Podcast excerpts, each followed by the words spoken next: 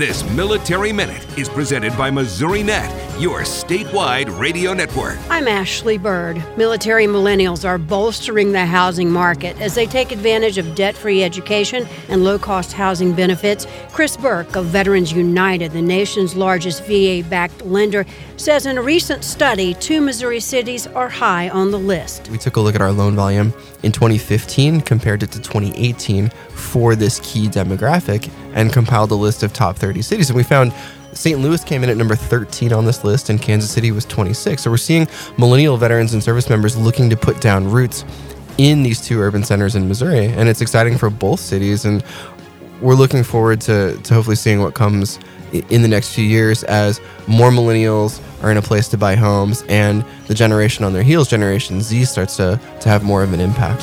This is the Missouri Military Minute.